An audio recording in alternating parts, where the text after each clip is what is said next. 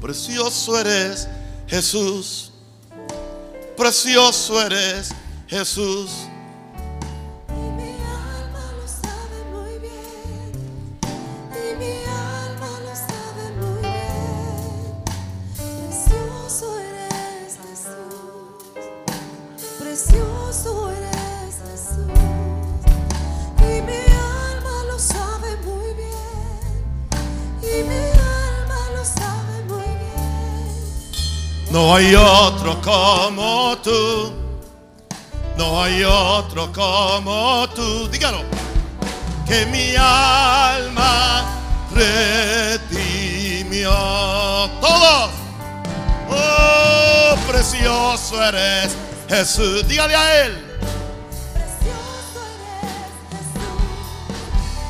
Y mi alma lo sabe muy bien.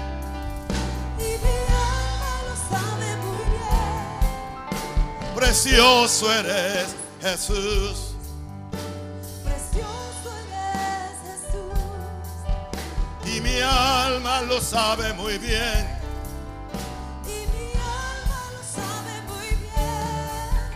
No hay otro como tú, no hay otro como tú, que mi alma redimió. Alma mía, enamórate de Cristo. Su santidad, cante. Desea con pasión por a un lado las cosas que nos hacían y recréate.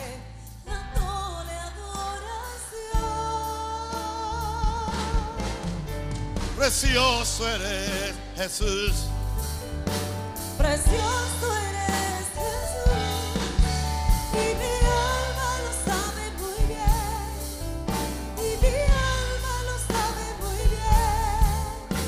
Precioso eres Jesús, precioso eres Jesús, y mi alma lo sabe muy bien, y mi alma lo sabe.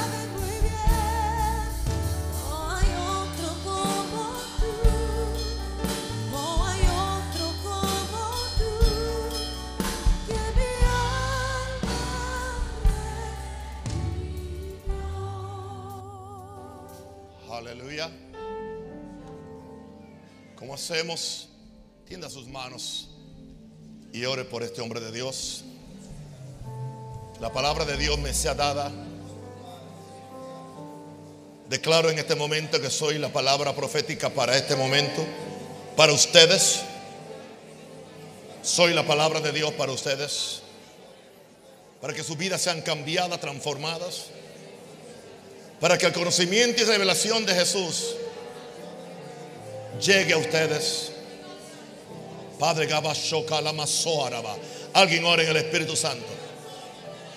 Padre, en el nombre del Señor, cancelamos todo argumento del diablo, toda incredulidad, todo aquello que se opone a la palabra de Dios. Y declaro que la palabra cae en corazones que son cambiados. Mantén mi corazón puro y santo. Gloria a Dios. ¿Quién es este Jesús? Jesús, el dador de la vida. Lección número cinco. En Juan uno, cuatro al cinco. En él, en Jesús, estaba la vida. En él estaba la vida, y la vida era la luz de los hombres. La luz en las tinieblas resplandece, y las tinieblas no prevalecieron contra ella. En Juan diez, veintisiete, palabra de Jesús: mis ovejas oyen mi voz, y yo las conozco y me siguen. Yo les doy vida eterna, le doy la zoe de Dios, y no perecerán jamás, ni nadie las arrebatará de mi mano.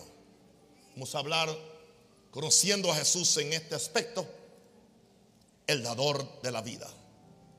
El mundo y aún la iglesia necesita una revelación que Jesús no es un credo, Jesús no es una religión, Jesús es una experiencia de vida. Diga conmigo, experiencia de vida.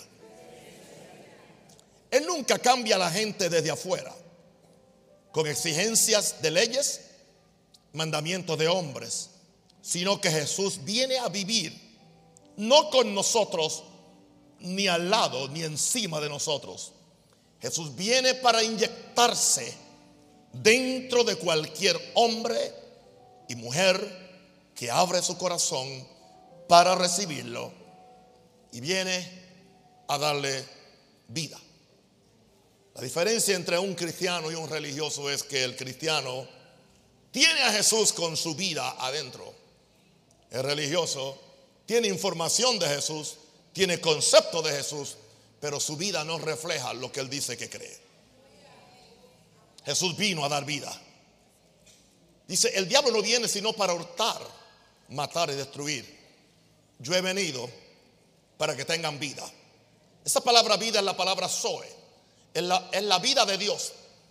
Es esa vida que tiene esa, cali, esa calidad eterna, esa calidad de excelencia, esa calidad divina, que es lo que nos cambia a nosotros en diferentes personas y nos hace ser a la misma imagen de Dios. Esa es la vida que Dios nos da en Cristo Jesús. Ahora, en primer lugar, yo quiero hablar del mundo sumido en muerte. Después voy a hablar, Jesús vino a manifestar la vida del Padre. Y después le voy a decir que nuestro destino es reinar en vida. Ahora, en Romanos cinco, versículo doce dice: por tanto, como el pecado entró en el mundo por un hombre, y por el pecado la muerte, así la muerte pasó a todos los hombres, por cuanto todos pecaron. El pecado del hombre no solamente hizo que el hombre perdiera el cielo, sino que el, el hombre no solamente perdió el cielo, el hombre perdió la vida. Perdió la vida. Hay gente que creen que el evangelio es solamente tener un, una boleta para, un boleto para ir al cielo, un ticket. No, es algo más que eso. Es pasar de muerte a vida, es dejar la muerte y entrar a la vida. El pecado del hombre desató muerte y corrupción sobre el hombre y la creación. Aún hoy la creación está pagando las consecuencias de la muerte espiritual que, la, que el hombre. Dios le había dicho al hombre que podía comer de cualquier árbol, pero el día que comieran del árbol del conocimiento del bien y del mal, en ese día morirían. Satanás viene y le dice: no van a morir. Satanás siempre viene a contradecir la palabra de Dios. Dios no estaba hablando de que iban a morir inmediatamente físicamente, iban a morir espiritualmente. Simplemente que la muerte espiritual precede siempre a la muerte natural o física. Pero el hombre no solamente pecó, el pecado siempre trae muerte. El pecado trae corrupción sobre el hombre, sobre la familia, sobre la creación. Hoy vemos cómo hay países que están bajo... No es que Dios los está condenando, ni que Dios le está mandando plagas y cosas. Es simplemente que el pecado, las políticas eh, eh, que están adoptando los países, el aborto en demanda, el matrimonio homosexual, la eutanasia y cuantas otras cosas, lo que hacen es desatando muerte y corrupción sobre el hombre, sobre la creación, y, a, y haciendo que la creación esté gimiendo con dolores de parto. ¿Y qué vamos a hacer las iglesias en cuanto a eso? ¿Vamos a seguir predicando religión o, o vamos a, a, a predicar a Jesús? La muerte es la responsable del deterioro y envejecimiento de todas las cosas. Por eso el mundo está bajo la ley de corrupción. Todo se envejece. No importa. Usted ha, ha visto sus fotos de hace veinte años atrás. Hay gente que me da ganas de reír. Algunas señoras que tienen ochenta años. La, la foto de perfiles de cuando tenían quince. En el Facebook. Cualquiera que ve el Facebook dice: ay, pero qué, qué linda está, la, está la, esta peladita. La peladita tiene ochenta años. Ya no es peladita, ahora es una pelona. ¿Por qué?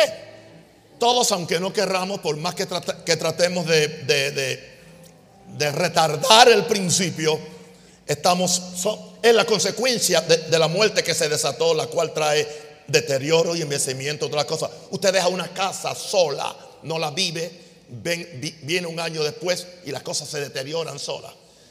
Y me da la impresión también que las cosas, cuando no hay personas adentro, se deterioran más fácil. Porque en alguna forma, especialmente los cristianos, cargamos vida. Y donde quiera que llevamos, llevamos vida. Y podemos hacer un cambio. Claro. Ahora, ¿qué fue lo que hizo la muerte? La muerte separó al hombre de Dios. Lo separó de Dios. Muerte espiritual. No hay forma que el hombre pueda tener comunión con Dios estando en esta muerte.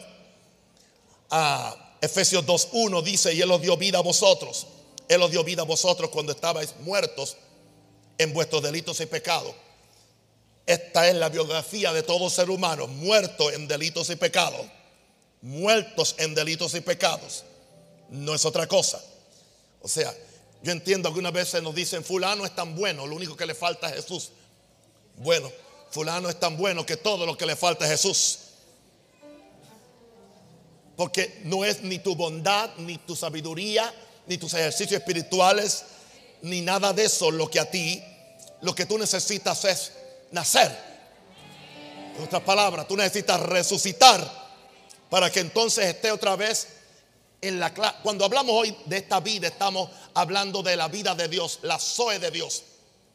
No es la vida biológica que, que tiene una persona, no es la vida que tienen las plantas, sino un concepto, una vida que es vida eterna, vida indestructible, vida, vida de victoria, vida que te pone a ti en otra categoría diferente a los otros mortales. La muerte separó al hombre de Dios, muerte espiritual. Ahora, todo el que no ha recibido a Jesús es un cadáver que tiene existencia biológica, pero no tiene la Zoe de Dios, no tiene la vida de Dios. Así que hay cadáveres caminando, hay cadáveres muy bonitos, hay cadáveres muy multimillonarios, hay cadáveres hasta predicando en los púlpitos, por cierto. Hello. Tienen de todo menos vida, porque Jesús no es una religión. Jesús no es un credo. Jesús es vida. Y aquí vengo para que tengan vida. ¿Y vida en qué? En abundancia. Wow. Padre, gracias. Anoche, después de toda esta brincadera, me fui a, a, pre, a preparar este mensaje para ustedes. Ahora, todo el que no ha recibido a Jesús es un cadáver que tiene existencia, pero no tiene vida. Ahora, un muerto no puede resucitarse a sí mismo. Tiene que el Espíritu Santo soplar sobre ellos y darle un nuevo hálito de vida.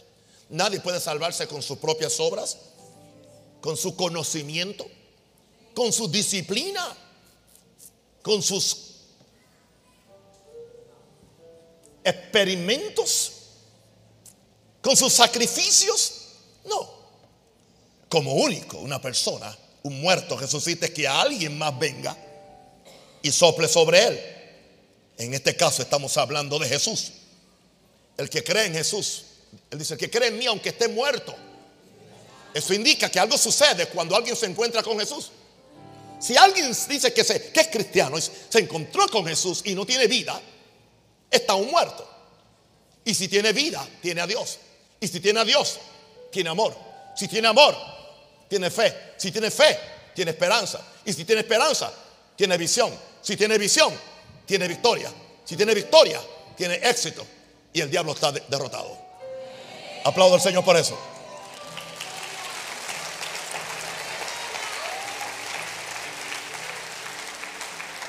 Por eso necesitamos que el Espíritu Santo sople sobre las iglesias. Ne- necesitamos que los mensajes vengan en la inspiración y el poder del Espíritu Santo. Necesitamos que la adoración esté impregnada, no tanto de talento, sino del Espíritu de Dios. Necesitamos que el evangelismo vaya lleno del poder del Espíritu Santo. De forma que cuando el Espíritu Santo sopla sobre esas personas a los que le, pre- le presentamos a Jesús, algo suceda. que venga un nuevo hálito de vida, que venga una resurrección sobre esas personas para que salgan de la muerte y lleguen a la vida. Juan cinco veintiuno, palabras de Jesús. Porque como el Padre levanta a los muertos y le da ¿qué? ¿Le da qué? Vida. El Padre da vida. Así también el Hijo a los que quiere da ¿qué? Vida. Jesús da vida. Juan cinco veinticuatro, veintiséis. De cierto, de cierto os digo, el que oye mi palabra y cree al que me envió, tiene, no tendrá, no está en el proceso, tiene vida eterna. Y tiene vida eterna en el momento, en el momento, en el, en el momento que, en el momento que Jesús llamó a Lázaro, Lázaro respondió. En el momento que Jesús dijo, Lázaro, ven fuera, él salió de, de la tumba. Claro, estaba aún atado. Y no negamos que aún cuando la vida viene sobre, sobre los pecadores, salen de la tumba, están atados. Aún están atados por un sinnúmero de cosas. Hay que ayudarlos, hay que entrenarlos, hay que levantarlos, hay que amarlos y ser paciente con ellos. Pero eventualmente esa vida se va a manifestar, porque tú no puedes limitar la vida de Dios. Tú, tú no puedes limitar la vida de Dios. La vida, Jesús dijo, en él estaba la vida y la vida era la luz de los hombres. La luz y las tinieblas prevalecen, y las tinieblas no prevalecieron contra ella. Así que la mejor solución para las tinieblas no es reprenderlas ni hacer un culto de guerra espiritual. Es simplemente prender el switch y permitir que el Espíritu Santo sople, que la luz de Dios venga y, y, y se manifieste. Y eso es lo que estamos haciendo aquí en este ministerio, y es lo que vamos a seguir haciendo. Y vamos a invadir a Panamá con el amor de Jesús. Vamos a invadir a Panamá con la gloria de Dios. Aleluya. Ayer está, estaban metidos en Cerro Cabra. En Cerro Cabra. Y qué contentos vinieron los hermanos al ver las vidas que saben que alguien se interesa por ellos, que alguien va a llevarle a Jesús, que alguien no va a quitarle nada, que alguien no va a ponerle un yugo, que alguien va simplemente a decirle, Jesús te ama. ¿Y dónde está Jesús? En mí. Él llegó en mí, porque ustedes son una extensión de Jesús. ¿Dónde están esas extensiones de Jesús? Gloria a Dios. Así que el Padre levanta a los muertos, les da vida. Así también el Hijo a los que quiere da vida. La Biblia habla en Ezequiel, Ezequiel treinta y siete, cuando el, el, el, el profeta dice, y el Espíritu me, me llevó a un, a un valle que estaba lleno de huesos secos, huesos secos, secos en gran manera. El, el Señor le hizo una pregunta: ¿vivirán estos huesos? El hombre no fue arrogante y prepotente. Oh, yo sé, soy un hombre de fe. Dijo, Señor, tú lo sabes. El Señor le dice, profetiza estos huesos. Huesos secos, oíd palabra de Dios. Y cuando se le profetizó a aquellos huesos, los huesos oyeron la palabra de Dios. Jesús dice, las palabras que ellos hablan son espíritu y son vida. Y cuando, Jesús, y cuando Ezequiel le profetizó espíritu, o sea, aquellos huesos, la carne se empezó a juntar con su carne, cada nervio con su nervio, cada, cada parte con, con, con la parte del cuerpo. Y después dice, y ahora di, espíritu, ven de los cuatro vientos y sopla sobre estos huesos y vivirán. Eso es lo que Dios hace. Por eso Dios necesita profetas. No profetas. Profetas que dicen, así dice Jehová. Huesos secos, oíd palabra de Dios. Y yo te garantizo, en dos años yo he estado predicando, declarando, decretando, y ya ustedes son un ejército. Son un ejército que se ha levantado en el poder del Espíritu Santo, que estamos yendo a, a los hospitales, a las cárceles. Aleluya. A donde quiera que se abra la oportunidad, porque tenemos el ministerio de Jesús. Y ahora yo creo que el Espíritu Santo está por soplar sobre nosotros. Levanta las manos al Señor. Y va a soplar sobre nosotros y seremos un ejército grande en extremo para llenar a los corazones, para reprender al diablo, para traer liberación, para, para buscar la gloria de Dios. Y como le dije en un tuit al presidente ayer, le dijo: honorable presidente, estoy con usted para que Panamá sea un mejor sitio para la gloria de Dios. Y vamos a hacer todo lo que esté de nuestra parte para contribuir con la presidencia, con las agencias, con quien sea, y no le vamos a cobrar un centavo.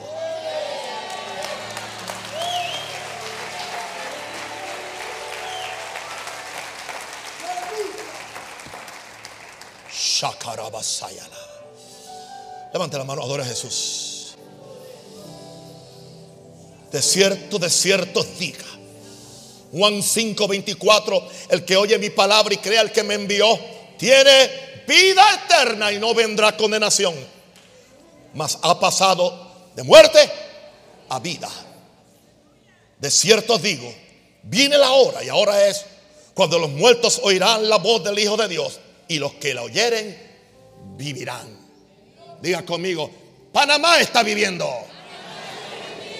Los sitios pobres van a vivir. Los sitios inhóspitos van a vivir. Viene un cambio del Espíritu Santo. Dios lo va a hacer. Hay una lluvia grande que viene. La gloria del Señor. Denle un aplauso a Jesús por eso.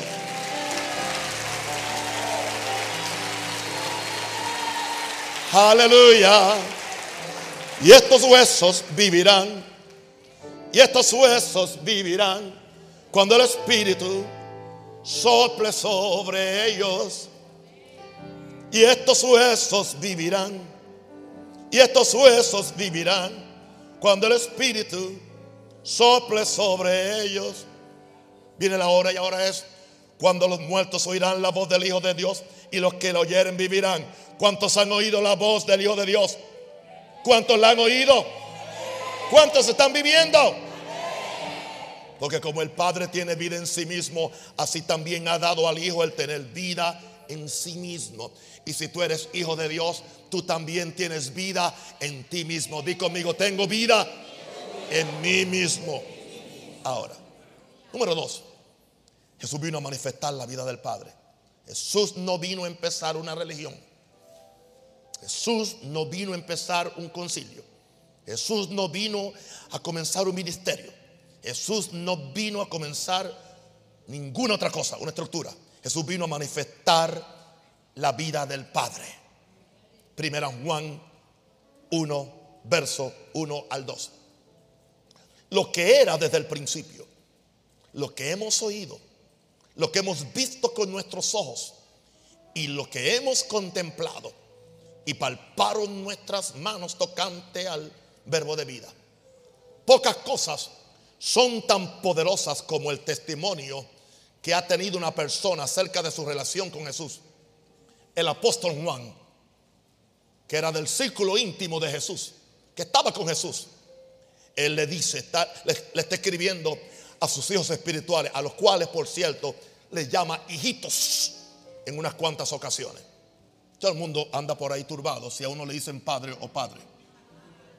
Lo que era desde el principio, lo que hemos oído, lo que hemos visto, y lo que hemos contemplado, y lo que hemos palpado. Está diciendo Juan, es la vida. En otras palabras, nadie puede convencernos de que Jesús no es la vida. Hemos tenido una experiencia, aleluya, que la hemos oído, una experiencia que la hemos visto, una experiencia que la hemos contemplado, y una experiencia que con nuestras manos la palparon. Una experiencia vale más que mil argumentos. Cuando usted ha tenido una experiencia con Dios, una experiencia de un milagro, o una experiencia en una iglesia, o una experiencia con un hombre de Dios, no hay nada que lo pueda mover a usted, que lo pueda sacudir. Usted dice: lo que he palpado, lo que he visto, lo que he oído, lo que he experimentado. una sola cosa sé. Lo mejor que le puede decir un fariseo es: yo solamente sé que antes era ciego. ¿Y qué? Y ahora veo. ¿Cuántos ven ahora bien? Aleluya, denle un aplauso fuerte al Señor. ¡Eh, gloria! Gloria a Dios. Porque la vida fue manifestada. Diga, la vida fue manifestada. O sea, la vida se reveló, no se quedó escondida, fue manifestada y la hemos visto. Y testificamos y os anunciamos la Zoe eterna, la vida eterna, la cual estaba con el Padre y se nos reveló, se nos manifestó. Yo vengo a decirte que la vida absoluta está en Dios y no puede tener ninguna comunión con la muerte, ninguna comunión con la muerte. Por eso Jesús, y lo repito otra vez más, es un instrumento de vida. No es un instrumento ni de religión, ni de un credo, ni de una teología o de una filosofía de la autoayuda. No, no, no, no. Jesús es un instrumento de vida y Él imparte vida. En la vida que está en Jesús, Jesús dice: está la luz de los hombres. Si tú y yo tenemos la, la vida de Jesús, tenemos luz. Por eso Jesús dijo: vosotros sois la luz del mundo. No dijo: tienen luz. Somos luces. Y esa luz no se puede esconder debajo de, un, de una mesa. Esa, esa luz se pone en un candelero y alumbra a todos los que están en casa. Diga conmigo: yo tengo a Jesús. Tengo vida. Tengo su luz. En la vida que está en Jesús está la luz de los hombres. Esa luz nos hace prevalecer sobre todo aquello que es tinieblas. El mejor método de santificación es manifestar la vida de Jesús. Cuando Jesús llega a una persona hay un cambio. Cuán glorioso es el cambio operado en mi ser, viniendo a mi vida el Señor. El Señor vino. Eso lo hemos cantado. Se nos ha olvidado por más de cincuenta, sesenta, setenta años que Él vino a mi corazón. No es simplemente que vino una idea, vino una persona, vino un espíritu, vino una resurrección. Y ahora Cristo, la esperanza de gloria, con su vida resucitada, vive en nosotros, capacitándonos, energizándonos para hacer cosas grandes que no podíamos hacer antes. Escuche esto: hombres sin vida eterna no necesitan una lección de religión, sino una inyección de vida.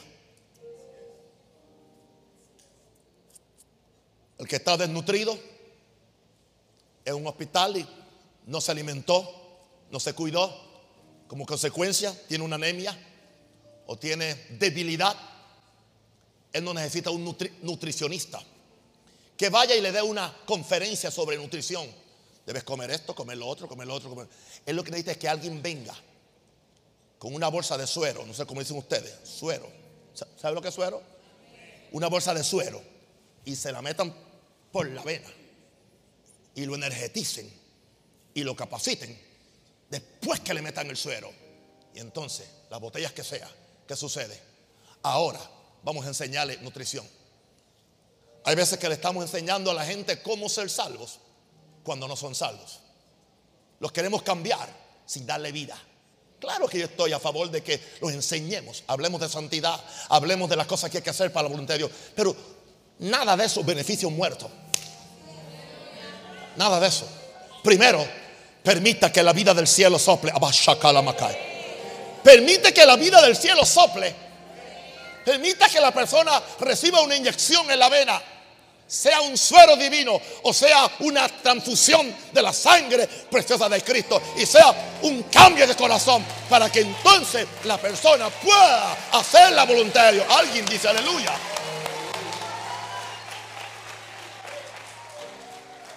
My God, my God, my God, my God, my God.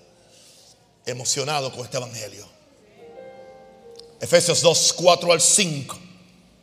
Pero Dios, que es rico en misericordia, diga rico, por su gran amor con que nos amó. Es amor, no es otra cosa. Aún estando nosotros como estábamos, muertos en pecados, ¿qué hizo Dios? Nos dio vida. ¿Qué nos dio?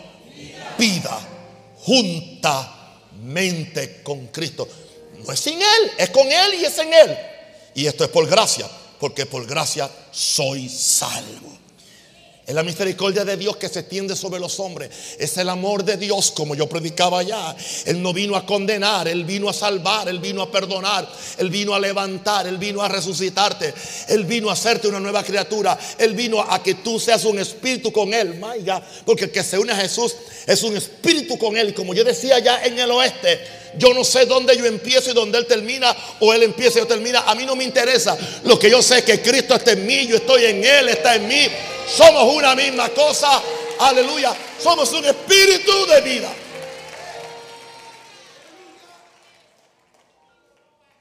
Podemos decir entonces que la salvación es una resurrección espiritual a la Zoe de Dios. Es una resurrección. Cada persona que nace del Espíritu es resucitada. Quiero hacerte una salvedad o ayudarte. Me voy a convertir. Disparate, tú, tú no puedes convertirte. Me voy a convertir. Wow. El muerto dice: voy a resucitar. El ciego dice: voy a ver. El El sordo: voy a oír. Está sordo, no puede oír. Está ciego, no puede ver. Está muerto, no puede experimentar, o sea, hacer nada. Me voy a convertir. Entonces hay gente que dice: yo me convierto cuando esté ready, cuando esté listo. Tú nunca vas a estar listo, porque estás muerto. Y el muerto no se arregla solo. Hasta que el muerto, en este caso, tiene que aceptar que está muerto y que no puede hacer nada para ser salvo, que simplemente permitir que, le, que el soplo de Dios venga sobre él. Amén. Déjate soplar, no de un hombre, sino de Dios. Sopla, Espíritu Santo. Levanta las manos, levanta las manos, levanta las manos. Sopla en mí, sopla en mí, Espíritu Santo. Sopla en mí, ayer ya pasó, te necesito, Espíritu Santo. Sopla en mí, ayer ya pasó, te necesito.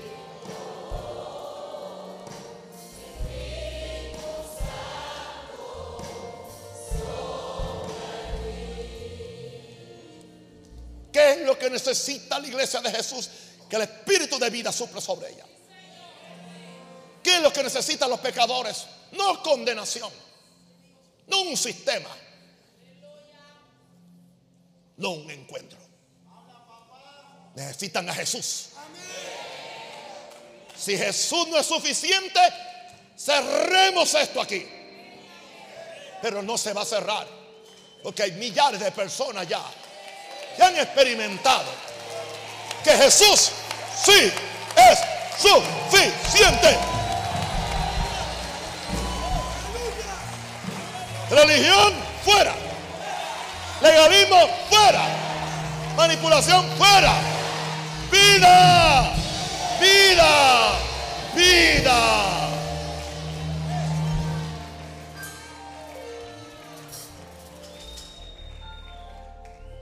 Jesús. La salvación es una resurrección espiritual a la Zoe de Dios o la vida. Colosenses tres, uno al cuatro. Usted sabe lo que usted ha experimentado, o lo que usted puede experimentar hoy si usted se rinde a Jesús. Si pues habéis resucitado con Cristo. ¿Con quién? Con Cristo. Esto es más que yo me convertí, yo me uní a la iglesia. No. Si pues habéis resucitado, indica que, que estaba muerto. Buscad las cosas de arriba. Los únicos que pueden buscar las cosas de arriba son los que están vivos. Los que están muertos siempre están buscando las cosas de abajo.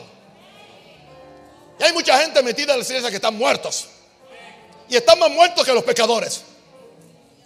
de afuera, porque es más fácil convencer a alguien que está afuera que es un pecador que a alguien que está sentado en la iglesia que no conoce a Jesús.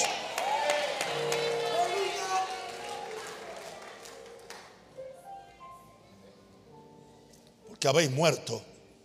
Poner la mira en las cosas de arriba, porque habéis muerto.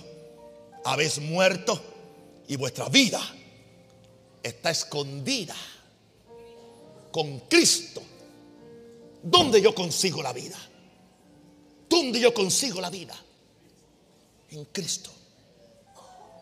Tú no tienes que ir a un lugar remoto, a un desierto a esconderte, a un lugar ahí, solito en el baño de tu casa, ahí donde estás ahora, me estás escuchando. Puedes abrir tu corazón, levantar tus manos y decirle a Jesús: te recibo como mi Señor. Me arrepiento de mis pecados. Pido que tu sangre me limpie. Y ahora sopla espíritu de vida sobre mí. Y el mismo Dios que le dio vida a aquel cuerpo que estaba en la tierra y Adán se volvió espíritu, alma viviente así. Cuando Jesucristo con su espíritu de resurrección sopla sobre ti, tendrás vida. Eso fue lo que le aconteció a los discípulos cuando Jesús vino sobre ellos y se sopló y le dijo: reciben al, al Espíritu Santo de Dios. Wow. Poned la mira en las cosas de arriba, no en las de la tierra, porque habéis muerto. Vuestra vida está escondida con Cristo en Dios. Cuando Cristo, ¿está listo para esto? Cuando Cristo, vuestra vida, se manifieste o se revele. Ahí no habla de la segunda venida. Hello. Ahí no está hablando de la segunda venida. Es cuando Él se te revele. Está hablando de revelación. Cuando Él se te revele, entonces vosotros también seréis manifestados con Él en gloria. Voy a tirarte esta. Dios quiere que la iglesia se manifieste en gloria en medio de los peores problemas. No importa la enfermedad que venga sobre tu cuerpo, cuando se sanada, es sanada, Él no está, Él no está, no es para muerte, es para la gloria de Dios. Cualquier problema que viene sobre ti, tienes que verlo, esto es para la gloria de Dios. Cualquier persecución que viene contra ti es para la gloria de Dios. Cualquier tragedia que el mismo diablo cree, aleluya, tú dices gloria a Dios. Y tú vas a ver la gloria de Dios.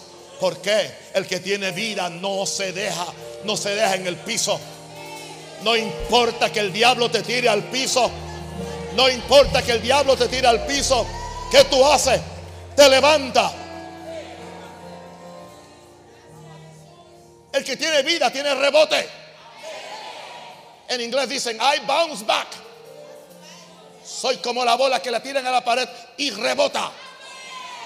No importa cómo el diablo te ataque, no importa cómo el diablo te enferme, no importa cómo el diablo te acuse, no importa lo que sea, la vida que está en ti. Aleluya. La vida que está en ti hace que dile, dile voy a rebotar y voy a ver la gloria de Dios, porque tengo vida y voy a ser manifestado con Él en gloria. ¡Ah, gloria! Alguien diga aleluya.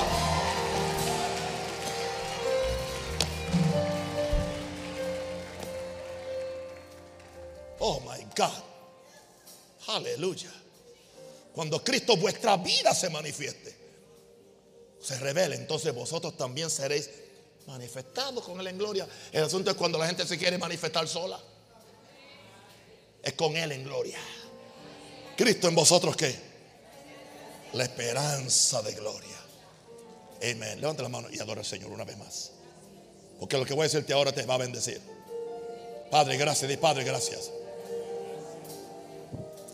Te voy a hablar de tu destino ahora en la tierra. Tu destino, tu destino, no en el cielo. Y creo en el cielo, creo en el rapto, creo en la venida. Tú, pero tu destino en la tierra es reinar en vida. Romanos cinco diecisiete. Pues si por la transgresión de uno solo reinó la muerte, mucho más reinarán en vida, en vida, por uno solo, Jesucristo. ¿Quiénes? los que reciben la abundancia de la gracia y del don de la justicia. La recepción de la vida de Dios nos convierte en criaturas sobrenaturales. ¿Quién es, quién es este Jesús? Él es el dador de qué? De la vida. Eso hay que proclamarlo, hay que reproducirlo, hay que llevarlo a las escuelas, hay que llevarlo a los barrios, hay que llevarlo a los pobres y a los ricos que necesitan esta vida. La recepción de la vida de Dios nos convierte en criaturas sobrenaturales. A recibir la abundancia de la gracia y el don de la justicia, somos candidatos para reinar en vida. Tú tienes que creerlo, tienes que actuarlo y creer que la abundancia de la gracia ha venido sobre ti, porque tú no vas a reinar en vida por, por tu propia fuerza, por tu propia habilidad, por tus propios talentos. No se trata de ninguno de nosotros, se trata de Jesús. Diga, se trata de Jesús. Al recibir la abundancia de la gracia y el don de la, de la justicia, somos candidatos para reinar en vida. Oh, tengo noticias para ti. Hay una ley superior. Hay una ley superior que opera en nosotros, que nos libra de la ley del pecado y de la muerte. Hay una ley superior. Yo rehúso ser controlado por las leyes inferiores. Hay una ley que se llama la ley del pecado y de la muerte. Pero, pero hay algo, hay, lo único que puede anular la ley del pecado y de la muerte es otra ley que es más fuerte. Hay una ley que se llama la ley de la gravedad. La ley de la gravedad indica que todo lo que se cae, la tierra lo atrae hacia su centro. Las leyes no se eliminan, pero se suspenden. Tú no puedes, tú no puedes eliminar las leyes. Son leyes fijas, pero se suspenden. Gloria a Dios. La ley de la gravedad. Pero si yo pongo un objeto más fuerte, impida. O sea, suspende esa ley de la gravedad para este pañuelo. Este pañuelo no sufrió el efecto porque le metí la mano mía, que es más fuerte que el pañuelo, y, y impidió que el pañuelo cayera. La ley de la gravedad ahí sigue, pero yo la suspendí con una ley más fuerte. La ley del pecado y de la muerte está en este mundo, es parte de la muerte, es parte de la corrupción que nuestros padres Adán y Eva soltaron sobre la raza humana. Pero ahora Jesús vino. El asunto es que hay gente que no sabe que Él vino. Jesús vino. No un personaje histórico, no un maestro, no un profeta, como dicen algunos judaizantes ahora. Jesús es Dios en la carne. Jesús es Dios en la carne. Aquel verbo se hizo carne. Vimos su gloria, vimos su gracia. Wow. Romanos ocho dos, porque la ley del Espíritu de, de Zoe, es la ley de qué? Del Espíritu de vida. O sea que en esa vida hay Espíritu y en ese Espíritu hay vida. La ley del Espíritu de vida en Cristo Jesús me ha librado de la ley del pecado y de la muerte. La ley del pecado y de, y de la muerte me trae rebelión, pero si yo me conecto con la ley del Espíritu y vida, no hay rebelión en mí. La ley del pecado y de la muerte me enferma fácilmente. Si me conecto con la ley del Espíritu de vida, venzo la enfermedad. Es más, puedo vencer hasta la muerte prematura antes de tiempo. Aleluya. Había un hombre, John G. Lake, Juan G.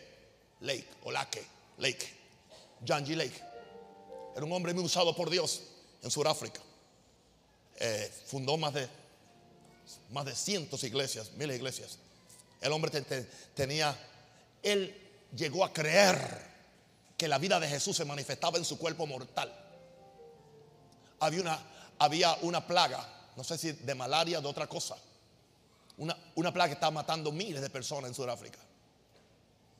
Esa plaga se, se como es, se, o sea, contagiosa.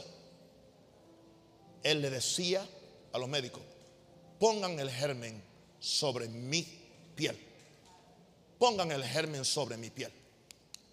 Para que vean lo que pasa. Y después pónganle en un microscopio al germen. Los médicos venían, ponían el germen en su piel. Y cuando el germen ese, la bacteria, tocaba su piel, automáticamente moría. El médico dice, ¿cómo es eso? La ley del Espíritu de vida en Cristo Jesús. Yo le he permitido que no simplemente se quede en mi espíritu, sino que salga de mi espíritu y aún habilite mi cuerpo para que la vida de Jesús se manifieste en mi carne mortal. Si entiende eso, allá usted.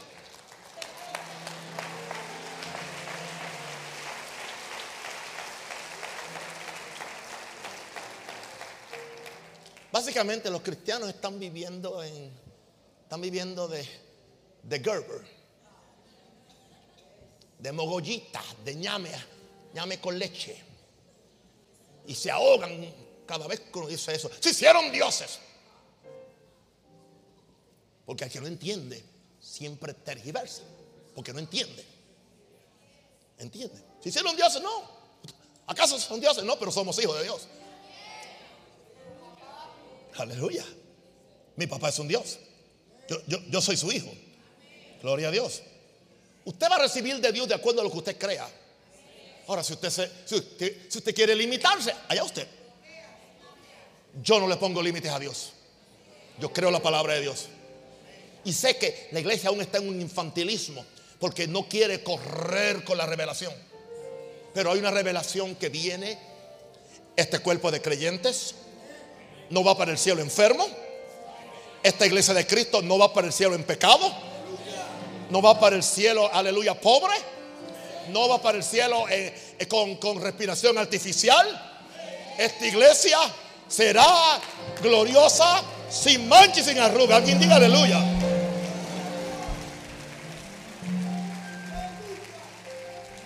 Y esta iglesia va a descubrir la ley del Espíritu de vida en Cristo Jesús.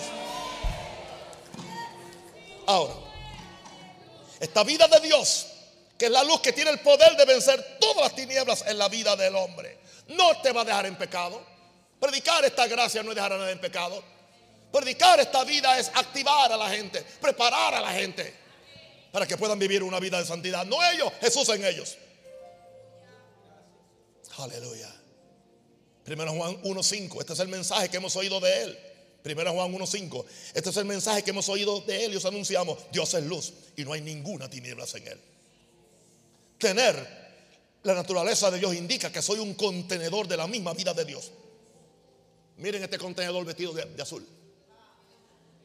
Usted también es un contenedor de la vida de Dios. Jesús para usted no es bagaje extra, no es peso extra que usted carga. Jesús es la vida de Dios, que ha escogido en su amor identificarse tanto con la raza humana que primero se hizo carne para que tú y yo nos hiciéramos espíritu. Tener la naturaleza de Dios indica que soy un contenedor de la misma vida de Dios que nos capacita para funcionar en este mundo como Jesús funcionó en este mundo. Solamente que el cristianismo se volvió religión, perdió la vida y quiere compensar su ausencia de vida con leyes, preceptos y regulaciones que nunca pueden cambiar al hombre, nunca pueden cambiar a nadie. Lo que nos hace cristianos es que tenemos al Hijo y como consecuencia tenemos la vida. Una vez llegamos a la conclusión que es a Jesús a quien tenemos que predicar para que los hombres, al recibirlo a él, reciban la vida eterna. No vamos a predicar otra cosa. Vamos a predicar Jesús en la vida. No te condena, te perdona, te levanta, te resucita, te santifica, te justifica.